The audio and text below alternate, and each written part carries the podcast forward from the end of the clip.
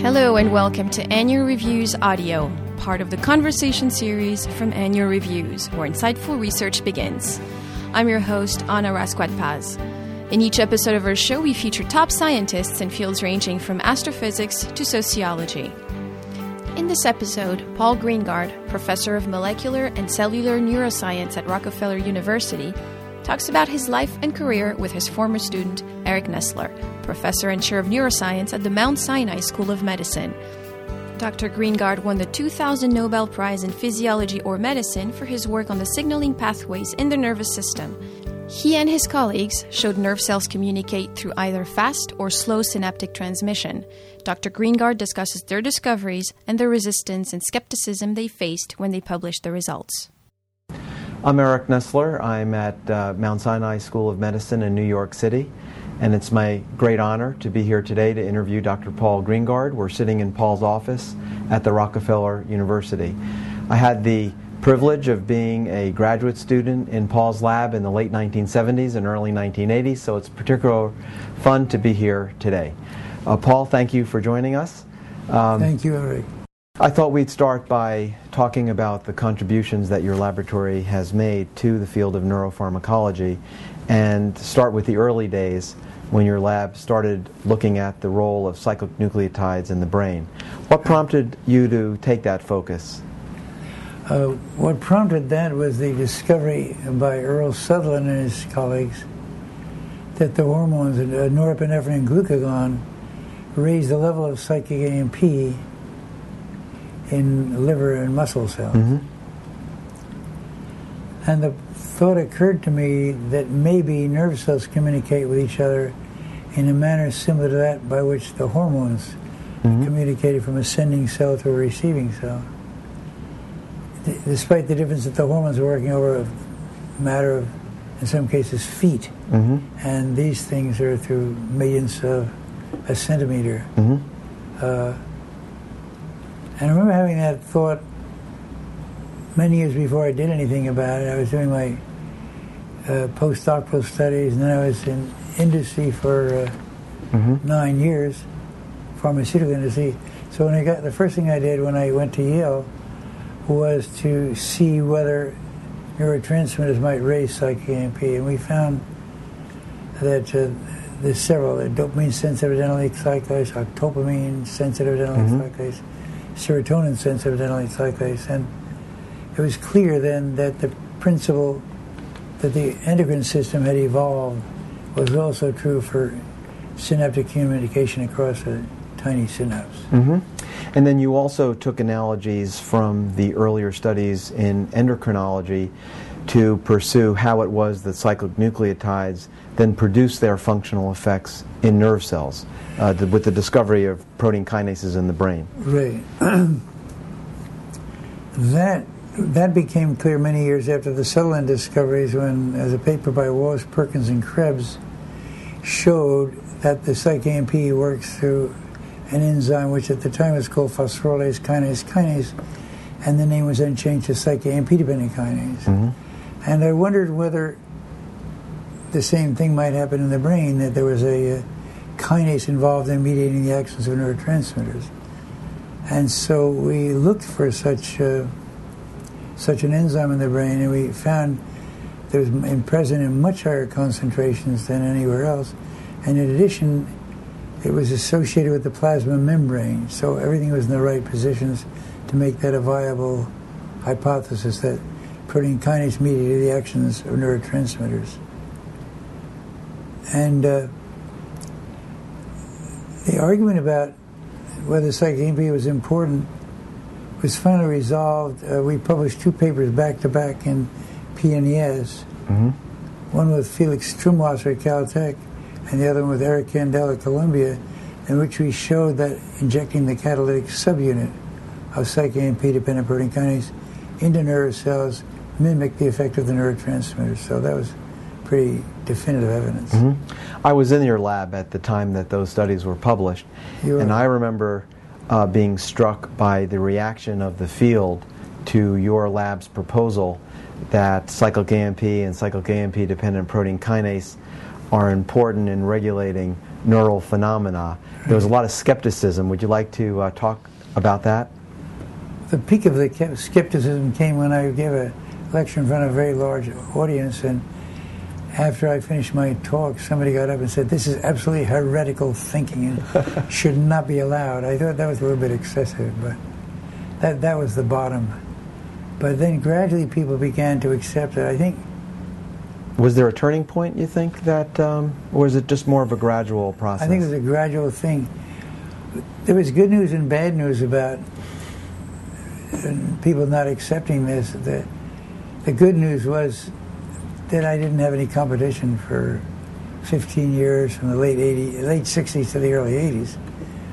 Uh, the bad news is was I was sort of unpopular conceptually in the field. Mm-hmm. But the good news outweighed the bad news, so we're able to develop this story incrementally, but over over that 15 years, the evidence became overwhelming, and it was mm-hmm. hard any longer to deny it. Mm-hmm. Ironically, the first place we showed the most compelling evidence that neurotransmitters could work through these pathways, we were, we were looking at nucleated erythrocytes, bird, bird erythrocytes, and we're able to show that when the neurotransmitter, I believe it was norepinephrine, I'm not sure, activated its target cell, there was an increase in cyc-AMP in those cells, and the cyc-AMP could produce the effect on the ion channel could mimic the neurotransmitter mm-hmm. producing that. That was pretty compelling. And then we went on to show the same thing in nerve cells. Mm-hmm. It was, it was around a gradual build up, and then we were looking for substrates for this pathway. Mm-hmm.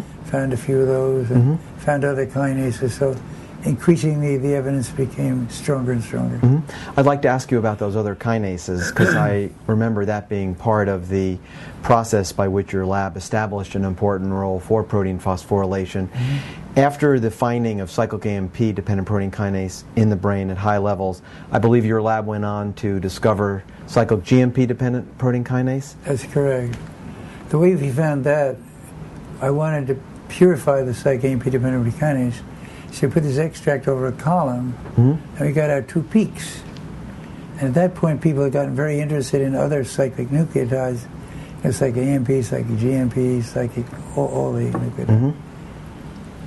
And so we had the second peak, and so we compared the two peaks and found that cyclic AMP activated the act- kinase activity of the first peak, and cyclic GMP activated the activity of the second peak. And then we, by dissecting that system, realized there's a totally different protein kinase regulated by cyclic GMP and not cyclic AMP. And that too became a controversial issue. It's interesting in retrospect. Mm-hmm. Some of the people down at Vanderbilt who have been fellow students, if you will, of uh, Earl Sutherland, were uh, really didn't like this. They said this is some some uh, denatured form of cyclic AMP dependent kinase mm-hmm. which now is cyclic GMP dependent kinase as the activator, not cyclic AMP as the activator. So mm-hmm. it was interesting. Absolutely. And then shortly thereafter, your lab discovered what has come to be called uh, calcium calmodulin dependent protein kinase 2, among other calcium and kinases. One. And, and one, yeah. yeah. It was very similar. And three, I believe, perhaps, right? Yeah. No, we didn't have three. Okay. That came later. But it was the same thing we knew there was calcium-dependent protein phosphorylation. Mm-hmm. So we wanted to see how that was happening. And what we did is we ran an extract over a column and found there were two peaks of calcium-dependent kinase activity present.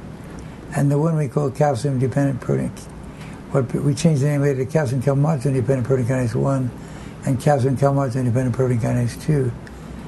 And today we know that CAM kinase 2, as it's abbreviated, is much more important. It's an important component of the postsynaptic density and plays a vital role in synaptic transmission. Mm-hmm.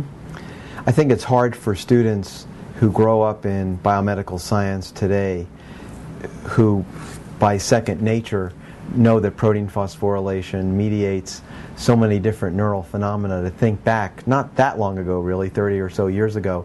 Remember, you published a paper in a review in Science in 78, where I believe one of the first times you proposed a diversity of kinases with a, mediating a diversity of types of signals on many types of neural phenomena. Right. Um, and now the human genome uh, sequencing has indicated there's about 500 or so protein kinases. So I don't know if you want to Yeah. comment on that perspective. Well, there's now over a thousand tyrosine protein kinases, which is one subclass. Right. I think just a lot of evidence accumulated, not only in our lab but in many other laboratories, and and now with the modern molecular biology, we can knock out genes or mutate them and so on, and you know the evidence has become incontrovertible, and now, as you say, it is second nature to people. I mean, it really has transformed, I think, the way young people approach a biological question because protein phosphorylation is almost a reflex Right. in terms of a mechanism that's pursued. Yeah. Now that's it's come a long way from the. See, at the time we started this work, it was accepted that chemicals, the the, the way nerve cells communicate with, with, with each other was through neurotransmitter release, diffusion to the postsynaptic membrane to activate receptors, which at the time were hypothetical when we started this. And that was a battle that was, went on for 40 years, mm-hmm. and it was won pretty resoundingly by the chemical school. A very distinguished scientists such as Eccles, who took a long time to accept it. Mm-hmm. He believed in the electrical transmission, which is perfectly logical. The idea was that when the nerve impulse came down to the ending, there was an electrical field generated by the nerve impulse, which changed the membrane potential across the postsynaptic membrane mm-hmm. and initiated or inhibited a postsynaptic response. Mm-hmm. But as I said, the debate was won rather resoundingly by the chemical school. It was about this time we started our work, and, and at that time people believed, okay, it's a chemical, but it's an electrical response to an opening of a voltage gated ion channel, which initiated the signal going down the postsynaptic cell. And there was reason to believe this. The things that did that were, for example, acetylcholine actinium receptors opened mm-hmm. up ion channels. Those studies were perfectly compatible, with what was known at the time, with the idea that all that was involved was an elect- a change in ion conductivity across the membrane and therefore an inhibitory or an excitatory postsynaptic potential. But again, as we discussed earlier, I thought it might be more complex and it might be somewhat like the hormones, and that turned out to be the case. You can say both ideas were correct. You can think of that electrical signal as being how the uh, fast excitatory neurotransmitter glutamate and the fast inhibitory uh, neurotransmitter GABA produce their effects. But then there are over a hundred, probably many, many more, uh, neurotransmitter pathways which work through these very complicated signal transduction cascades involving changing the level of second messenger, activation of a protein kinase or a protein phosphatase, changing the phosphorylation of a key substrate protein, and the production of a physiological response. You alluded to earlier, Paul, the, that the next step after identifying protein kinases was to find the substrate proteins through which the protein kinases work to produce their functional effects. Right. Uh, uh, let's talk a bit about the first substrates that your lab uh, discovered in the brain, uh, which uh, was a protein that I was involved in. We called it protein 1 at the time. Maybe you can tell us about protein 1. Sure. So, uh, after we'd established that the neurotransmitters work through changing the level of a second messenger, and that the second messengers work through activating protein kinases or protein phosphatases, the next question came what are the substrates for the kinases and phosphatases? In those days, they had just developed these very primitive techniques for doing running gels and doing Western blotting, and or and doing ra- radio, act, radio determination radioactivity on the on the gel. And what we did was we looked for uh, we used radioactive ATP and looked for substrates that might be radioactive. And then we found this protein which we called synapsin one, and- with two of them, synapsin one and synapsin, excuse me, protein one and protein two. And it turned out, as we learned more about protein one and, and purified it, that protein one was associated with the nerve terminal, And as we subsequently learned, it, it, it coats all synaptic vesicles and regulates neurotransmitter release in a very profound and dramatic way. So that was synapsin 1 and synapsin 2. And the reason, in retrospect, that we found them first was they're basically present on all, on all synaptic vesicles in all nerve terminals in the mm-hmm. brain. And so they're enormously uh, abundant. And so with the primitive techniques that are available at that time, they were the first ones we saw because they were the most abundant. Right. And in fact, the discovery of synapsin, I think, and demonstrating its concentration in nerve terminals and its role in neurotransmitter release was very important in stimulating the field to elaborate a biochemical process of neurotransmitter release, which had, before that discovery, remained completely opaque. Right. So yeah, that's true. Once we found out that this that this synapse protein one was synapsin one, which got phosphorylated, then we compared what synapsin one in the phosphorylated form did compared to the dephosphorylated form. And what we found was that the dephosphorylated form of synapsin one inhibited the vesicles from fusing to the plasma membrane and releasing their neurotransmitter. The phosphorylated form did not do that. So you, by phosphorylating, you remove this inhibitory uh, effect and allowed an increase in neurotransmitter release. Mm-hmm. Uh, and it turned out that, there, are these two uh, classes of synapsins, which even to this date is not quite understood why they're, because there's synapsin 1A, synapsin 1B, 2A, and 2B. It's not quite clear why one needs so many of these synapsins to do what the nerve cell does. Because by and large, the ratios are pretty much the same mm. amongst all different nerve terminals. Mm-hmm. Uh, Ivar Walaas and Angus Nairn, two postdoctoral fellows in the laboratory, took on the project, the following project. We knew that synapsin 1 was present in every nerve cell in the brain. We asked whether there might be certain phosphoproteins, phosphorylated proteins, which are present in certain regions of the brain and not in others because the brain is so heterogeneous. So heterogeneous. Mm-hmm. I have to say that also in retrospect, it's this discovery of these phosphoproteins and these signaling pathways that provide un- provide overwhelming proof for the heterogeneity of different nerve cells. Like when I started out, it was like a nerve cell is a nerve cell is mm-hmm. a nerve cell despite the fact that Ramon y Cajal had shown these hundreds of different types mm-hmm. anatomically, what our work did was to show there are hundreds of different types biochemically. Mm-hmm. So it did help in that in that uh, regard. Another substrate that your lab discovered a number of years ago that remained a major focus for a while was DARPP-32. Uh, would you describe for us what led your lab to discover that protein? So we were looking for region-specific phosphoproteins. And we found that when we took the, the uh, we found a whole bunch of these different phosphoprotein bands, which you didn't see, for, example, in the cortex. The, re, the explanation for that, retrospectively, was that the striatum is very homogeneous mm-hmm. compared to the cortex. Mm-hmm. Cortex has a lot of different cell types the striatum has basically these two major classes of what are called medium spiny projection neurons.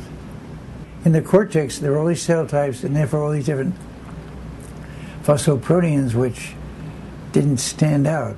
In the striatum, there's two cell types basically that stand out, and they these cell these two cell types, which are very similar in many respects, have a large amount of this one phosphoprotein type, and we're able to see it because of the homogeneity. Mm-hmm. wasn't diluted by lots of other things. Mm-hmm. And the DARPP-32 turned out to be very important in dopamine signaling. Mm-hmm. Hence its name.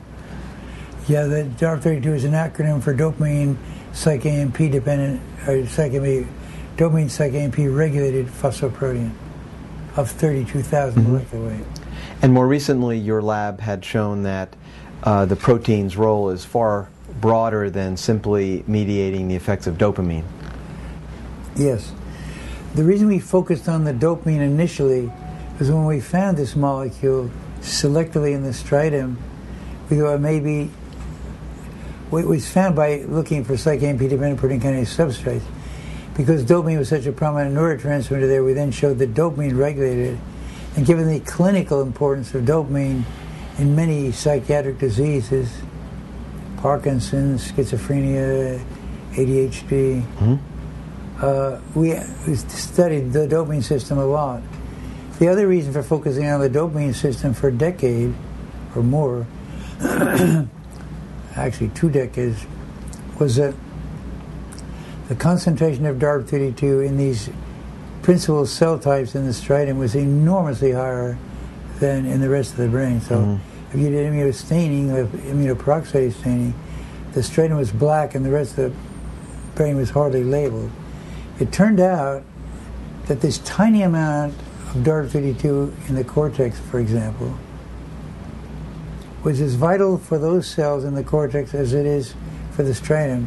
And the reason why it's, even though it's present in tiny, tiny concentrations, the reason it's effective in the rest of the brain is because DARPP-32 uh, is an incredibly powerful uh, molecule in its phosphorylated form. It inhibits protein phosphatase 1, uh, the major serine threonine phosphatase in the brain, mm-hmm. at 10 to minus 10th molar, which mm. means a trace amount of DARPP-32 can fully inhibit this vital enzyme, the mm-hmm. protein phosphatase. And thereby control the state of phosphorylation yeah. of hundreds of other exactly. proteins. Right, right. Mm-hmm. One of the th- interesting historical findings, I think, was the observation that several of these substrates, like synapsin, like DARPP-32, are phosphorylated by several kinases at either the same or different sites.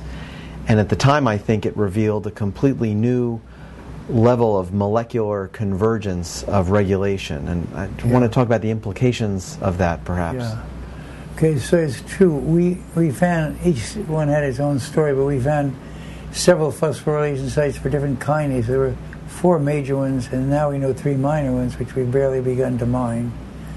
But the four major ones. This is on DARPP-32. On DARPP-32.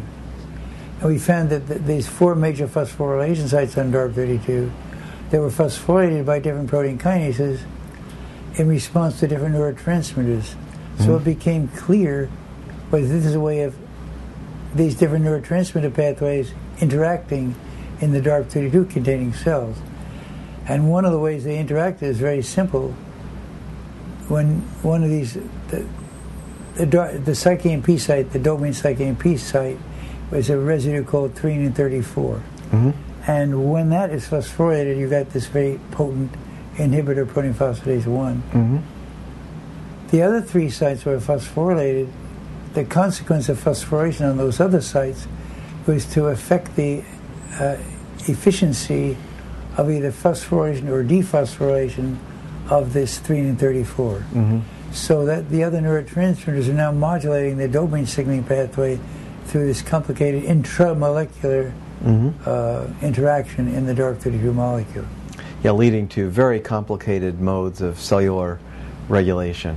Right. It's just a fascinating story how these uh, biochemical networks of information control have evolved. Yes. So it, it turns out that this is the major, a major mechanism, not the major mechanism, by which these neuro, different neurotransmitter pathways interact with each other. So you've got this convergence of all this signaling onto a single molecule, the DARPP-32, through the neurotransmitter receptors, second messengers, kinases, onto DARPP-32. And the DARPP-32, in turn, by regulating the activity of protein phosphatase 1, controls the state of phosphorylation of virtually every downstream protein, mm-hmm. all the effector proteins. Mm-hmm. Remarkably, there's hardly a protein in the brain that exists that is not regulated by protein phosphatase one. Mm-hmm. So, so you have this convergence onto the DARPP-32 and then a divergence going out from that. Interesting, we found another molecule recently which uh, plays the same role for calcium that the DARPP-32 plays for cycAMP. Mm-hmm. And that's a molecule we call regulator of calmodulin signaling. And that also integrates a whole bunch of stuff and interacts with a bunch of stuff that goes through the cycAMP mm-hmm. People might know that as RCS protein. Right. Regulated calmodulating yeah. RCS. Mm-hmm. was also we found it in the same original studies that, that we talked about earlier. Mm-hmm. Where when we were looking for substrates for cyc-AMP dependent kinase that might be region specific, we found these several bands on a gel. I mentioned that earlier. Mm-hmm. Had several molecular about six of them. Was very interesting. We were so consumed with the DARPP-32 for 15 years that we didn't go to these. And then we turned to those others and found another one of these. It was ARPP-21 or DARP21. Mm-hmm. And that was regulated by the calcium pathway.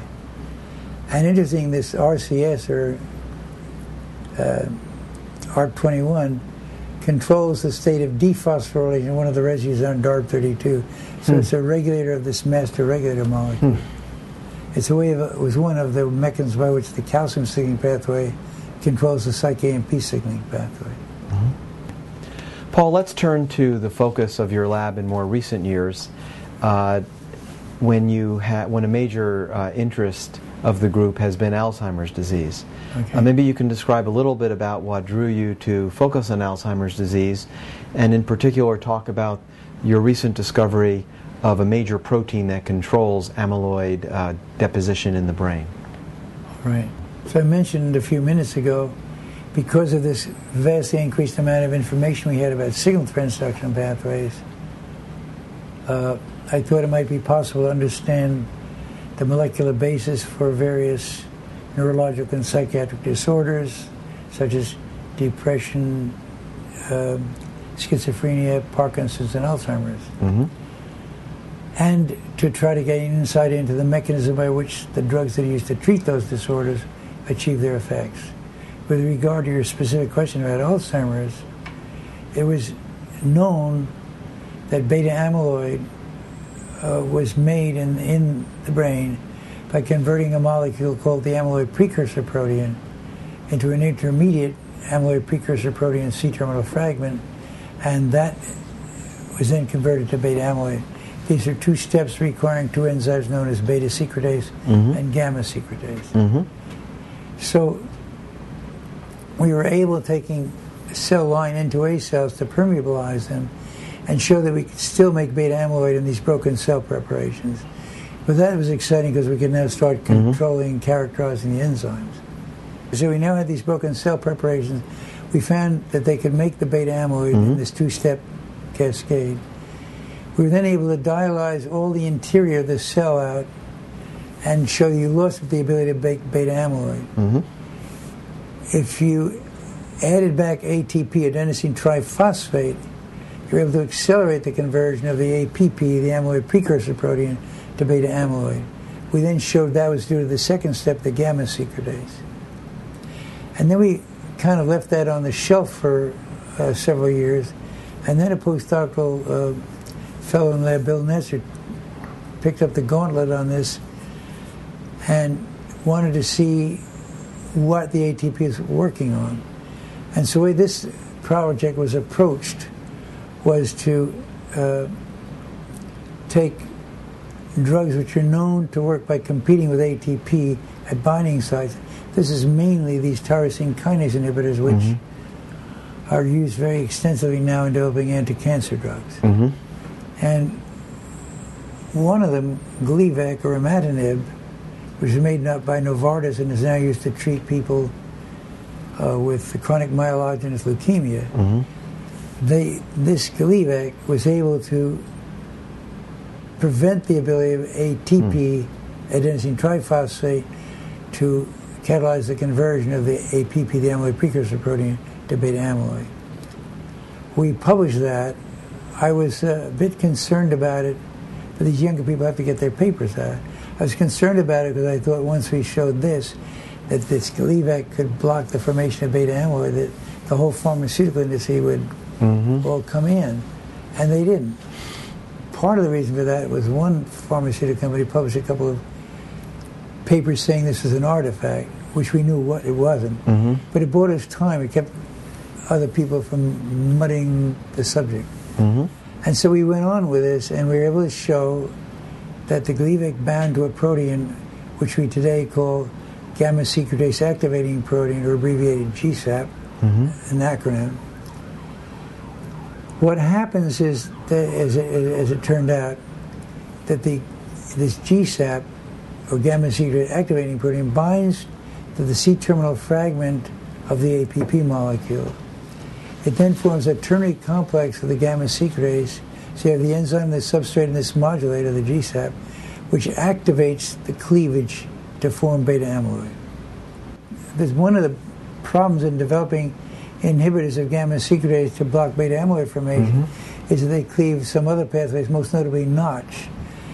And so most of these gamma secretase inhibitors have not only, by inhibiting gamma secretase, not only prevented the formation of the bad substance, beta amyloid, but they've also prevented the formation of vital substances. Fortunately, with a GSAP, it only affects, activates only the beta amyloid pathway, not the Notch pathway. And that was great because it means that inhibitors of GSAP mm-hmm. can block beta amyloid formation without blocking Notch formation. And if you put that in a broader perspective, what, it, what it's telling us is that the GSAP is acting like uh, many, there, let me back up. There are many regulatory proteins known now which regulate proteases. Proteases are very promiscuous, but they require a regulatory protein to say attack this substrate and not this one. Mm-hmm. And that's what the case is with GSAP. It's exactly a classical regulator of protease. Mm-hmm. The GSAP regulates the ability of the gamma secretase to cleave this APP-CTF to form beta amyloid. Mm-hmm. It does not affect the Notch pathway. So now there's a whole new area. It's an exciting new area for drug discovery. For, for, where you can look at inhibitors of GSAP, mm-hmm. and we have uh, made uh, compounds which are very potent selective inhibitors of beta amyloid mm-hmm. and not of um, not, affecting the Notch pathway. And we've made knockout mice of GSAP and they no longer form plaques. They no longer form mm. these beta. The amount of beta amyloid is greatly reduced. There are no plaques formed in the brain, but there's no toxicity either, mm-hmm. as you can look at. So it's, it's kind of intestinal pathology they looked at mm-hmm. when you inhibit the to look for notch related notch, yeah uh, of the notch uh, NICD it's called. So this is a nice selective uh, thing, and we're now making compounds which are much more potent. Um, inhibitors of the gamma secretase pathway selectively for the beta amyloid. Mm-hmm. So I think this is going to be a very potent way to get into exciting new drug development. Mm-hmm. We have compounds which are more potent on the uh, in terms of interacting with GSAP. Oh, I, neg- I neglected to, to mention that the oh, in this ternary complex of the GSAP, the gamma secretase, and the APP, what happens is that the ATP is required. It causes a conformational change in the GSAP, which enables it to activate the cleavage. And that the cleavage competes with the ATP binding site on the GSAP. And we've just now identified the residue that the ATP binds mm. to. So we're very excited. Which will help that. drug discovery even even right, further. Even more. One last discovery I'd like you to talk about before we uh, discuss other subjects is your lab's focus on a protein called P11, and uh, which you've implicated in depression, leading to potential new therapies for that syndrome as well. Could you tell us how your lab came across P11? Yes. Uh, it's pretty well established that virtually all, well, certainly the SSRIs, the selective serotonin reuptake inhibitors, but even some of the other antidepressants, like the monoamine oxidase inhibitors and the tricyclic antidepressants, appear to have their antidepressant effect through increasing signaling at serotonin mm-hmm. synapses. And they do this by increasing the amount of serotonin in the synapse and not affecting the postsynaptic serotonin receptor. We wondered if and in this case, this is the work of uh, Per Svenningsson and Mark Flageolet. Mm-hmm. Uh, we wondered whether there might be endogenous proteins in the plasma membrane of the serotonoceptive cells, which might modulate the serotonin receptor.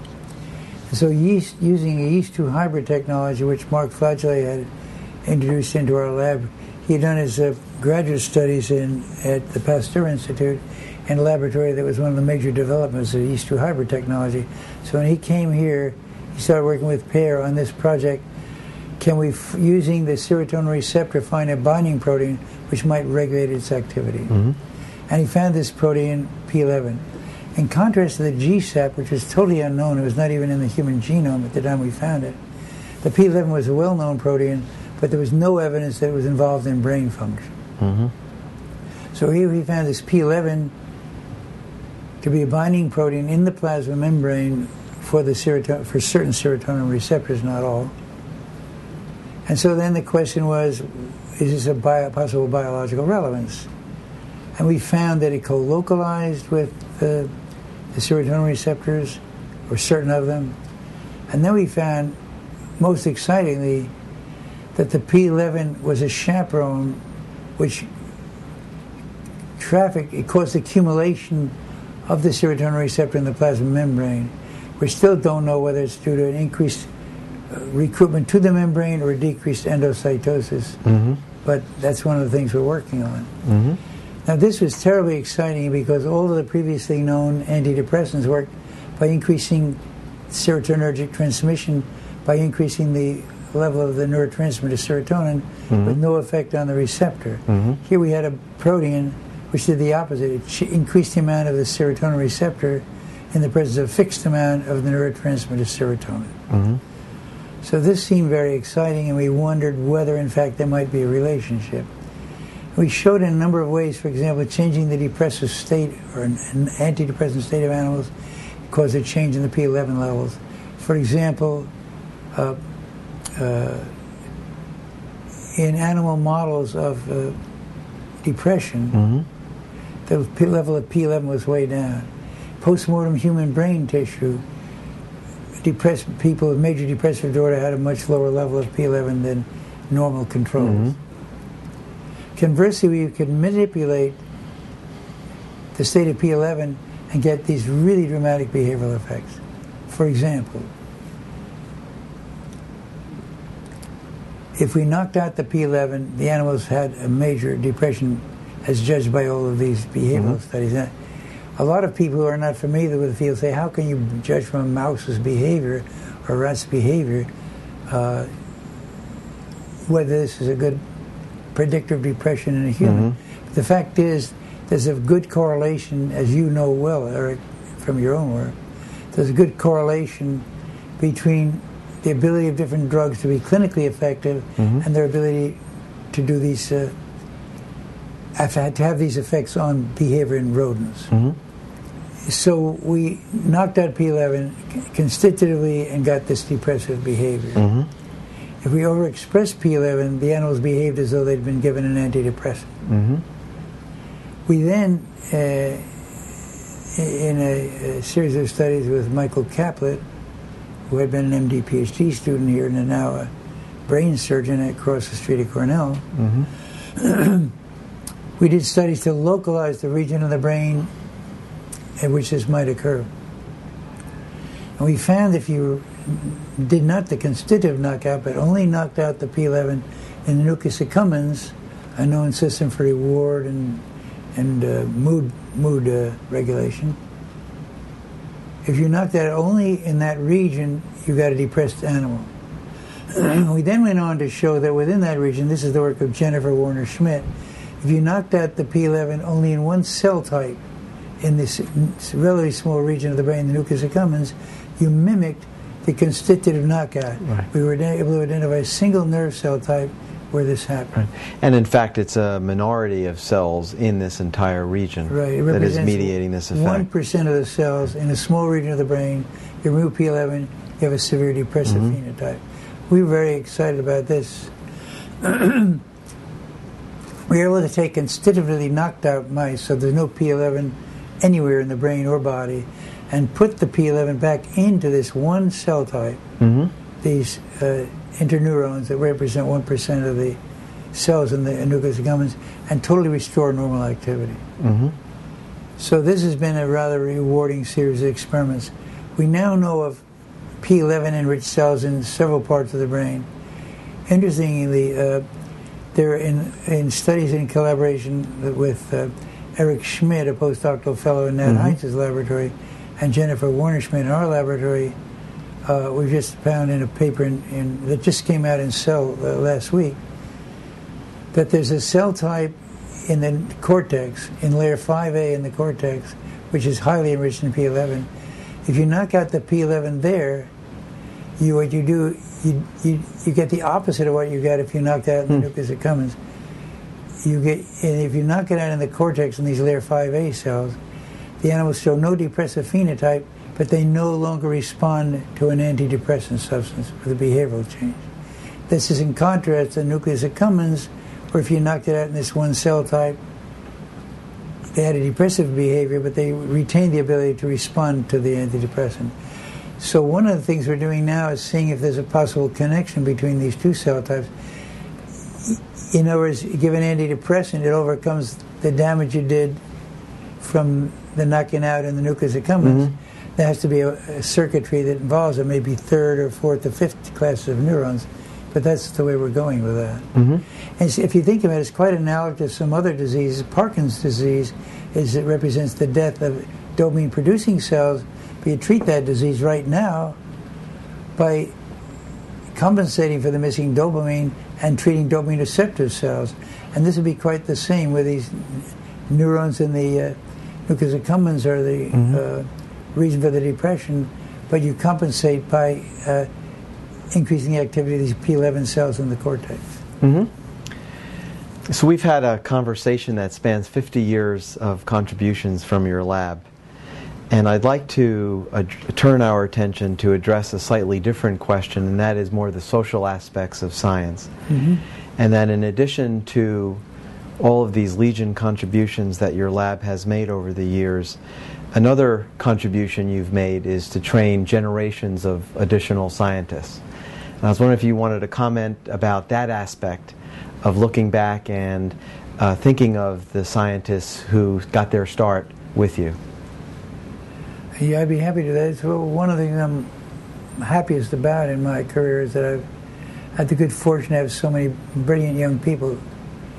Now, many people would say that people such as yourself and you know a couple of dozen others uh,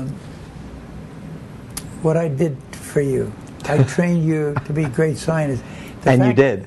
no, I don't think I, that's more credit than I deserve. I think all these brilliant young people realized how important what we were doing was, and they came to the lab because they were brilliant enough to realize how important it was. I've noticed over and over again that it's always the younger people who get the really important mm-hmm. advances. For example, mm-hmm. I, there's several times in my career, despite my experience along this line, where some young person has come along with something, a new way of looking at brain function, I'll say to myself, that can't be right. This doesn't feel right. It doesn't fit into my mm-hmm. thinking about the brain. And they were right. And I think that's what happened with me. A lot of older people didn't believe in it, but the younger people did.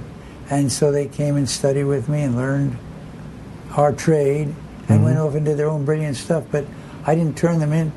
I might have helped them be more effective scientists, but they had brilliant minds to begin with, like mm-hmm. you. Thank you. But one of the things I, I still, uh, after all these years of being in the lab, and I think it's been over 30 years that I've worked in your lab, will still go back to things that I learned from you.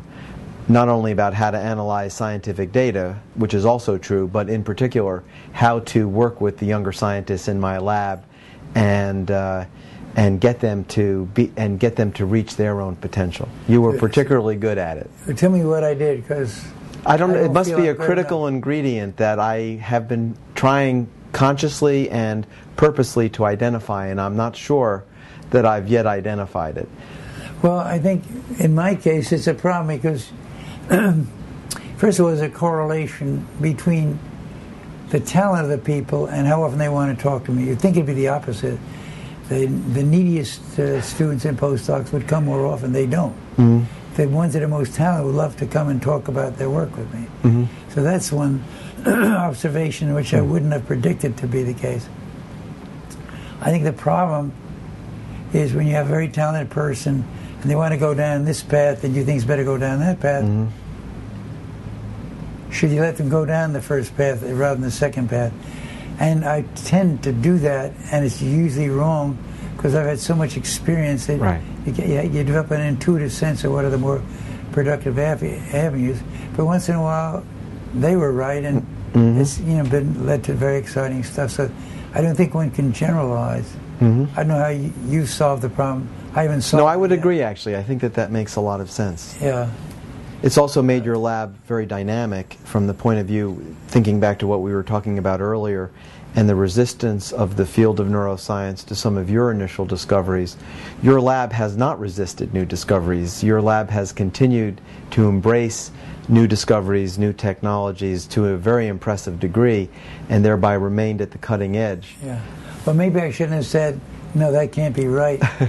I should have said, I don't think that's right, but let's see whether it's relevant to what we're studying. Yeah. Let's talk also about your early years in science and, and what got you uh, started yourself. Uh, one of the things that I realized when I was your graduate student was how unusual it was for somebody to go to take your path, to go from industry and then having a spectacular career in academia. I've known many people who've done the opposite. And I was wondering if you could take us through that early part of your career. What first prompted you to go to industry, and then what led you to go back to academia? All right. I went into industry because I was always excited, since I was a student, with the idea that one might take one's knowledge of basic science to develop drugs to help people. Um, and it seemed a very exciting possible way to go. And then I was asked to become the head of this division of what at the time was Geigy. Then they merged and became Ciba-Geigy, and then they merged it with no with um, Sandoz and became Novartis. Mm-hmm. And so I went. Roughly, when did you go there? Was that late 50s or early 60s? 1959. Mm-hmm.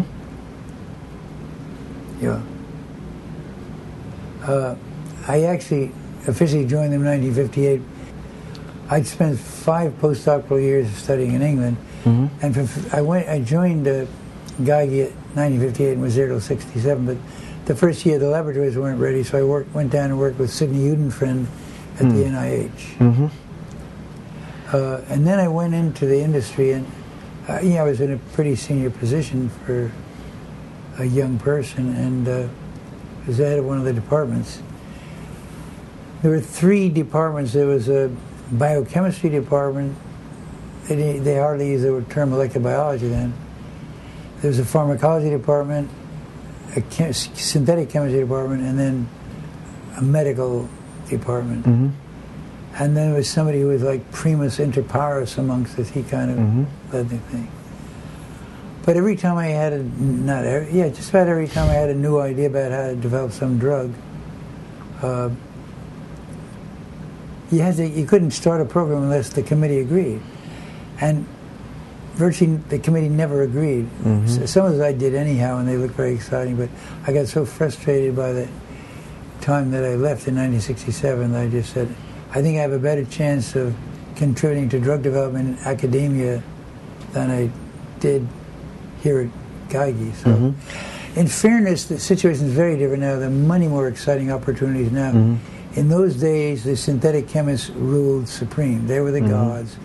And all they wanted to do in those days was to make chemical modifications to somebody else's patented drug Mm-hmm. so that we could get a drug that would make more money. There was Mhm. no biological thinking at all. And I didn't realize that they would be so uh, obtuse. Now the situation is very different, and usually it's biologists in charge now. And, and in those days, the when I was there, the biologists were the servants of the chemists, and now it's kind of turned around. hmm And then when you made the transition back to academia, you did so through a series of sabbaticals? No, I had I had been uh, the last three years of my five years in England. I was studying at the National Institute for Medical Research, Mm-hmm. and there were two guys there named Murdoch Ritchie and Bill Douglas, who were both prominent Yes. pharmacologists. They moved to Einstein about the same time that I'd moved to Geigy. I, I really loved England. It was the peak of McCarthyism, and it wasn't so pleasant. And I'm not politically active, but I, I think, and I didn't like to mm-hmm. see the people I knew were being, you know, mm-hmm. uh, investigated by the McCarthy committee. It was kind of people forget how it was really unpleasant. Mm-hmm. And I enjoyed England, and I'm, I'm kind of a non-boastful type, and I and English tend to be non-boastful, so I felt more comfortable there than competing with the boasters here. So I really loved it there, and uh, and uh, but then the, after Sputnik, money started really going into the U.S. U.S. science, and it didn't in England. So, for example, I had, had to develop my own fluorometer, develop a very powerful new method for assaying what were called intermediate metabolites. So I decided I had to come back to the States for professional reasons.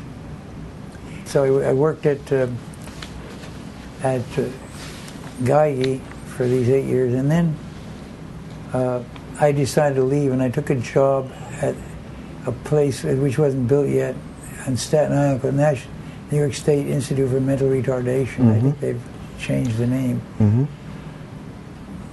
But it wasn't built yet, so I had a sabbatical year basically. Uh, and I spent six months at Albert Einstein and six months at Vanderbilt. Albert Einstein, Murdoch Ritchie, and I, my old colleague from England, and I were working. Was Murdoch the chair of pharmacology? No, Al Gilman was the chairman of pharmacology. And it was really probably the best department in the country at the time. And Murdoch and I worked out the mechanism of action of local anesthetics. Uh-huh. In fact, I was just subject to an interview about how we discovered them. It was, we showed that the local anesthetics in, cross the plasma membrane of the axon in the neutralized form, and the acidic, m- uh, the acidic milieu inside the axon made them protonated, and so they they couldn't get out, and they sat in the sodium channel and blocked it. It was just a fun thing. Anyhow, at about the time that I was leaving uh, Geigy to go to the Staten Island Institute, uh, Ritchie and Douglas were asked to be finalists for the chair of pharmacology at Yale, mm-hmm. which Arnold Welsh had. He was a cancer mm-hmm. chemotherapy guy. And they asked Ritchie what his conditions were. He said, if I will accept the chairmanship, I can bring Douglas and Greengard. And Douglas said, I'll accept the chairmanship, I can bring Ritchie and Greengard. So at this point, uh, they offered me this. Actually, Ritchie won the, was mm-hmm. the one called, because when Douglas was asked what he would do, he was asked by the then dean, what would you do about this dead wood in the department? Uh, he said, I'll tell you what I would do with them. These, there's like six professors of chemotherapy. He says, I'd put them on a raft, I'd get in a motorboat, and I'd tow them out to the middle of Long Island Sound, and I'd cut the rope and come back to New, York, to New Haven Harbor. And you always wonder why Richard got the chairmanship over him, but I know from the dean that was the reason. It's funny. So, Ha- uh, having had both of them teach me pharmacology, I, I could see Bill Douglas doing that. can't you see that? Yeah. Yeah, that was Bill Douglas. Um, and then So going, yeah, that's how I ended up at Yale. so that's how you ended up. Uh, and then you moved to I Rock. almost went a year earlier. Hmm. so you moved to Yale in '68. Yeah, You almost they- moved a year earlier. it, that, that was a point that was going to be in the psychiatry department. And some people strongly for me, but one powerful guy opposed to me. He said, no, What does this have to do with psychiatry? yeah, basically. Yeah. He was a very well-known guy whose name I will not. No, but you proved, Mention. but, but you proved yourself correct and them wrong. Him. wrong. Him wrong.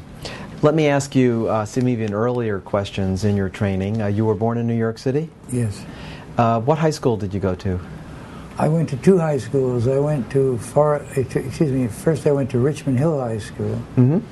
and after two years, they had started Forest Hills High School, Uh-huh. and then I transferred there. So you grew up in Queens, Forest Hills, Queens. Yes. I spent the first 10 years of my life growing up in Brooklyn, then moved to Forest Hills, Okay. and they had very few high schools then. We had to, it was a long, long walk to go to Richmond Hill High School. It's not quite like Abe Lincoln, but wasn't so good. That- that- there was electricity then. There was electricity. Uh, but then after the two years of Richmond Hill High School, they built the Forest Hills High School, so I went to that one. Mm-hmm. That's a school in which uh, remember Simon and Garfunkel had this. They had this song. When I think back on all that crap I learned in high school, that was Forest Hills High School. Oh, that's amazing. Wow. yeah, And then you went from Forest Hills to Hamilton College. Correct. Well, I was spent three years in the Navy. And oh, that's right. Yeah. So, um, what uh, what did you do while you were in the Navy? Well, I volunteered to go into the Navy. I mean, was, unlike all the wars since, it was a pretty black and white mm-hmm. issue there, and everybody hated Hitler, and mm-hmm. and so uh, all the kids my age practically volunteered to mm-hmm. go into the war. And in, in the Navy, I was sent to this electronic technician school after boot camp. They basically did a kind of filtering for performance ability. And then went through three of these electronic schools that were more and more complex. They took the top, you know, few Mhm. from each school. And at the end of that, I was sent to MIT, where they're developing early warning radar system. Mhm. The reason they were developing it is that they had these kamikaze planes that would fly just 20 feet above the surface of the water, and we couldn't detect them until they were like 20 miles out, and by then it was too late to get your Mhm. your airplanes up to shoot them down. Mhm. These are they were torpedo bombers, so they didn't have Mhm. much flexibility. Just a, a thing carrying a big explosive, and our fighter planes could easily sh- shoot them down. So somebody had the idea of putting a radar. It was very primitive in those days, early, early, early days of television. A radar system in a plane, and then you could scan the entire thing. And this is all then sent by what it would be ultra primitive television down to the ship. Uh huh. And I was responsible for the electronics on the ship, as it turned out. And my buddy was responsible for the electronics in the in the plane. It's amazing. It And was pretty exciting. I know I, I would have trouble with that responsibility. Now I have a whole uh, naval squadron depending on you. Yeah, but And it was an 18 year old kid, but but it illustrates it didn't. At at that age, it didn't nothing bother you. You did it? and it illustrates your uh, quantitative nature and the um, proclivity you have uh, toward physics and engineering.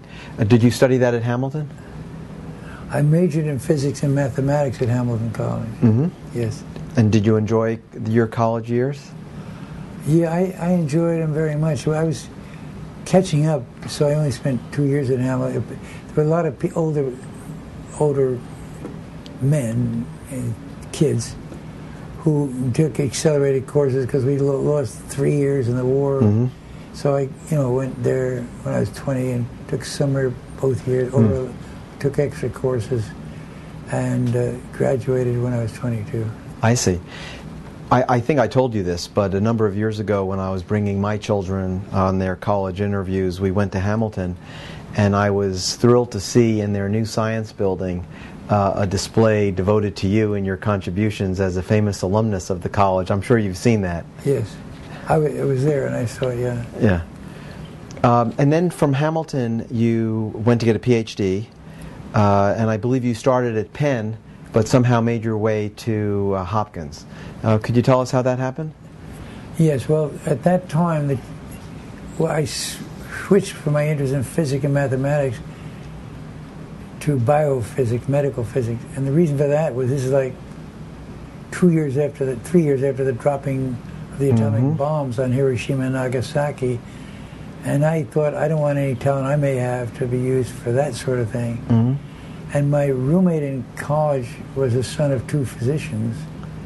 And they both told me about this, and I was expressing my concern about going to that area, and they were telling me about this emerging field of biophysics. And so I learned about it, was quite excited about it. And what they were doing is studying the electrical properties of nerve cells, which is where we started the beginning of this thing. Everything was electricity. Mhm. Old people working on the brain, they were electrophysiologists.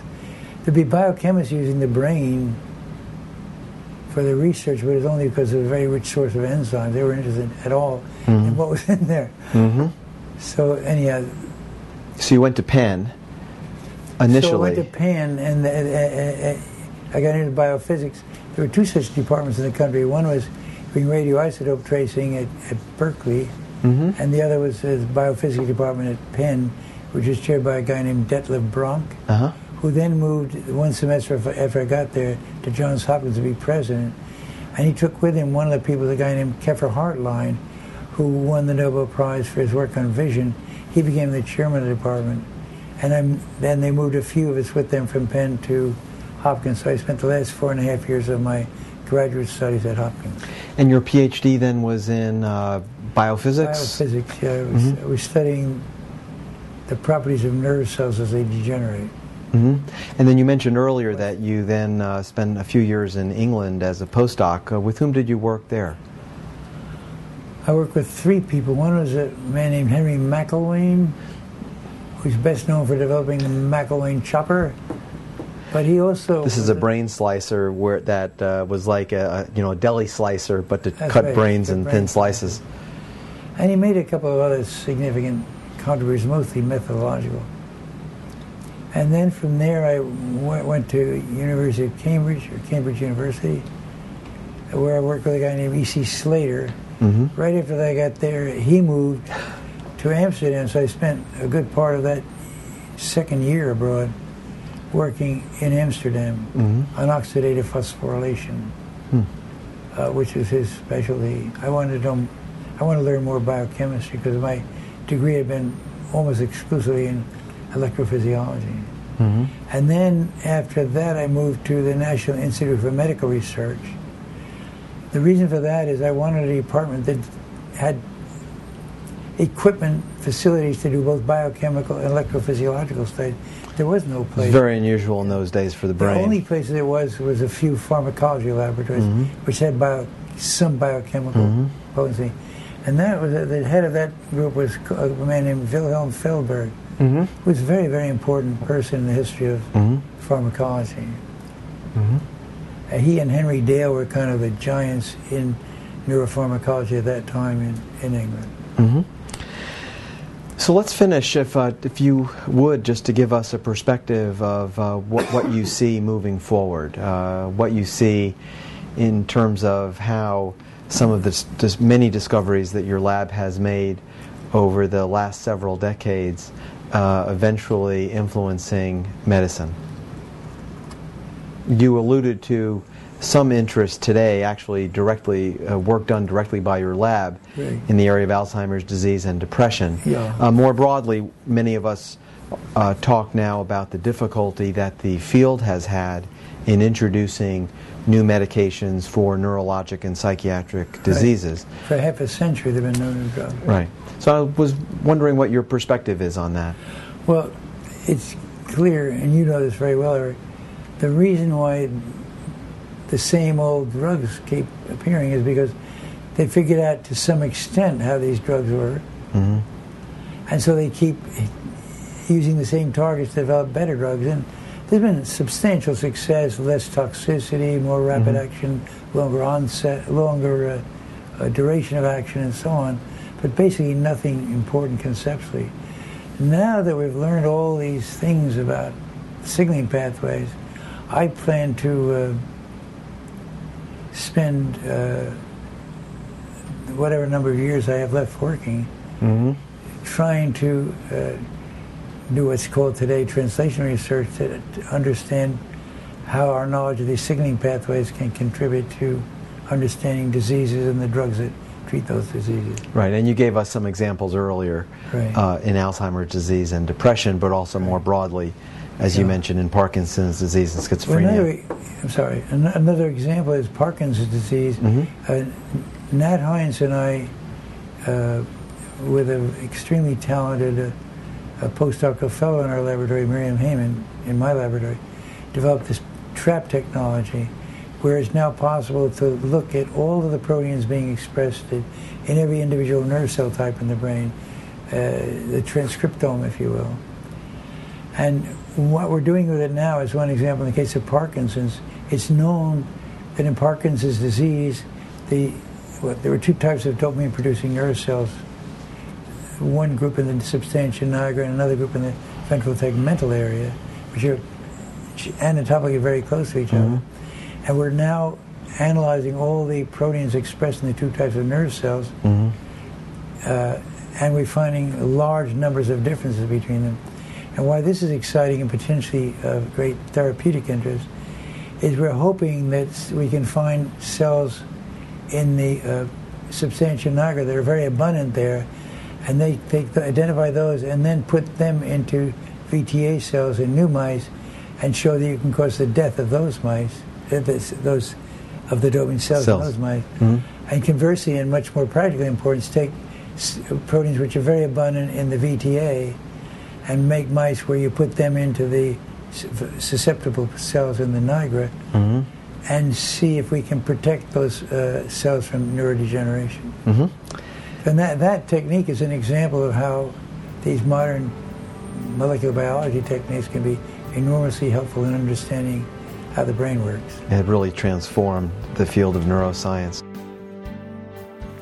You've been listening to Annual Reviews Audio. For 80 years, Annual Reviews has guided scientists to the essential research literature in the biomedical, life, physical, and social sciences. Learn more at annualreviews.org. I'm Anna Rasquat Paz. Thanks for listening.